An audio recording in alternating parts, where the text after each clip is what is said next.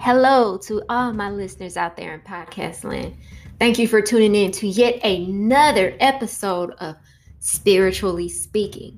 Now, before I get into this card, to anyone who has been listening to me from the beginning, you will notice that I'm getting a little bit more animated and a little bit more of my personality is coming out because I'm really getting comfortable with what I'm doing. So um, I'm a very vivacious and flamboyant and fun, funny person. So I just try to add that flair to my podcast now. Whereas in the beginning, I was more straight up and down, wanting to be like, oh, let me be a structured teacher and all that. But now I just want it to be conversational because I want you guys to want to listen and not be bored to death. And with that being said, thanks again for listening to another one of my episodes. So, now we're going to get into the 10th card of the major arcana, which is the Wheel of Fortune. Okay. So, yeah, we see there is a wheel here. What's that wheel shaped like, you guys? A circle. Okay. So, that lets you know when you see this, are you stuck in a cycle? Or is a cycle beginning or ending? It talks about things coming full circle, okay? It talks about noticing patterns in your life. Are you doing the same thing over and over again? Are you getting absolutely nowhere? Are you chasing your tail like a little overexcited puppy? Are you? You have to ask yourself this question when this card comes up. We could also be stuck in a literal vicious cycle. So it just talks about being aware of your own habits and where your life is going. Is it going or is it just going in circles? Okay. This card also speaks on rolling with the punches. Okay. Things are not going to always be easy, but it also won't be the same way all the time if you step up and take initiative and take control and take responsibility. Yep. Don't blame fate for what is happening to you. You are the architect of your reality. You have to take responsibility for the things that are going on in your life, okay? Um this also speaks about turning points, you guys. If you notice that you've been in a downward spiral for a while, this talks about fortune being on the upswing good outcomes, great luck, being lucky. Okay. Um, this also talks about constantly reinventing ourselves. If you're like, what's next for me? Like, what is a better way that I can engage in self care for myself? And this card comes up. It's time to reinvent yourself. It's time to start a new hobby, get a new haircut, dye your hair, try a new hairstyle, try a new color of what eyeliner, something like that. New brand of lotion or something that makes you feel nice and good about yourself, you know?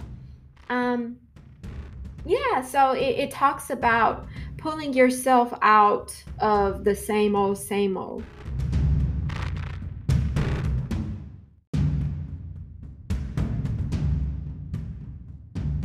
Um, that will makes things move that's talking about movement as well.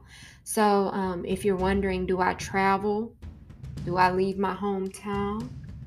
Do I go here? Do I go there? You see that Wheel of Fortune, it talks about moving. That is a yes. Um, going back to luck, if you're going to go do a little gambling or play the lottery and you see this card come up, you may be in good luck of winning a little something. Okay? Um, and is you know having fate on your side being on the good side of fate um all of that good stuff you know? And it also talks about karma you guys. What goes around comes around. What goes up must come down. No guys singing is not one of my talents as you may have heard but you know i felt the spirit and i was moved to sing it. But yes it talks about karma karmic cycles and things of that nature okay um guys some stuff is inevitable you see this card coming up There is no way to get through it but to go through it, okay? And it just talks about hunkering down, tucking your neck and rolling forward, okay? Um, but it's saying also once you get through this hard point that luck is going to be on your side, everything will be on the upswing, okay? So, um, you'll see that you know it has a lot of symbology in this card. At each corner there's a different creature that's reading. They are reading books guys knowledge making themselves better. They're not spinning their wheels and staying in the same place thinking that they know it all because that's what being a know-it-all will get you. It will get you stuck okay? So um that's that just talks about elevating. We have that sphinx coming up there again. So that um you know calling out to our duality and he has that sword being aware of our thoughts you know the sword is associated with the air sign which is thoughts. We also have that snake that's knowledge. Um, some of our christians may argue that that is an indicator that evil is always lurking and negative forces are also at, always at play and i will not discount that. Um, but we also have to realize that that snake indicates knowledge as well.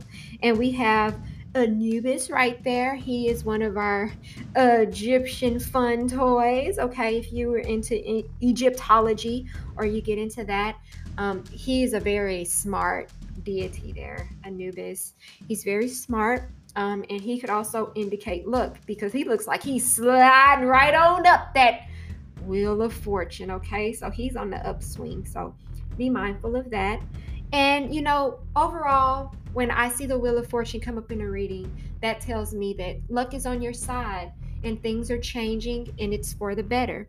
So that's the Wheel of Fortune, you guys. And I hope that I explained it in a way in which you're able to apply it. Please continue to stay tuned in. I am so grateful for the time that you guys give me. And so I hope you have a wonderful, prosperous, happy, healthy, abundant day. And until next time, you take care. Later.